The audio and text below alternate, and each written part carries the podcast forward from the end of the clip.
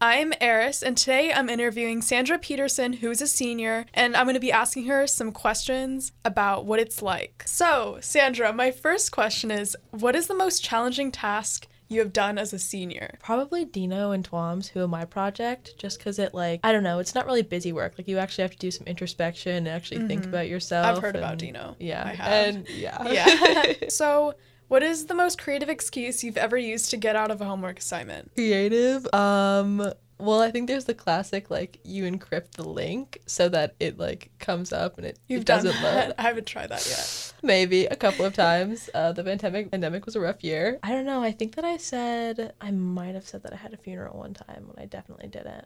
Yeah. That's funny. Um, has there been some kind of highlight of your senior year? Probably just like I don't know. It sounds kind of like cheesy or corny, but like just making friends and being able to hang out with Totally. a lot of people that like my freshman year I never thought I would actually hang out with, and just like Totally. yeah, expanding my friend group. Nice. Where do you imagine yourself in 10 years? Hopefully, doing some kind of service work, maybe something rel- related to journalism, probably. Yeah, something that helps people. Right. Okay. That's cool. So, what trend or fad are you most embarrassed about being part of? Um, 100% skinny jeans. Just, I was so Oh, obsessed with yeah. American Eagle skinny jeans freshman Oh, year. that oh, was, wow. yeah, Wow. not Yeah. good. Um, so, what was the most meaningful assignment a teacher ever had you do?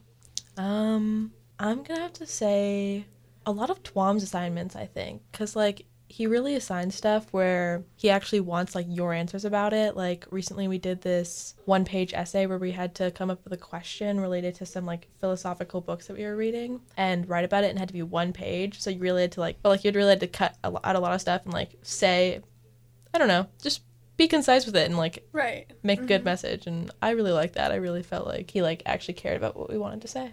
I like teachers like that. Mm-hmm. Um, so, what is your dream college and why? I would probably say the University of Copenhagen in Denmark, Ooh, just I heard of that because, yes, um, I'm going there for my gap year for a Danish journalism Oh, program. really? Okay. Yeah. And I'm hoping that hopefully after that I can go to college because I do I do want to get some kind of a degree, but Mm-hmm. I think that Copenhagen would be really nice because it's just so pretty and the people there are just so Definitely. cool. Okay. Yeah. Um, so, do you have any weird habits you do when you're nervous? Um, probably like pinching my neck. I feel like Mm-hmm. that's definitely something I do. Okay, so my last question for you is if you were stranded on a desert island, what five things would you need to survive and why? this is so helpful. I was talking about this the other day with someone. Um, so I'm thinking like a massive like poke assembly kit because I feel like that has all the nutritional stuff that you need for like oh a yeah. daily meal. yeah. And then my favorite book. I don't even know what that would be, but I don't even think I have a favorite book. But my favorite book, so I wouldn't go completely insane. Probably some paper, so I could do some origami. I'm totally gonna down this island. None of this is actually helpful. Sure. How about some flares in case I want to like get myself off this island? Mhm. And then how many things is that? Four. It's four, yeah. Okay. My best friend Max, because if I'm gonna suffer, she has to suffer too. Totally. Yeah.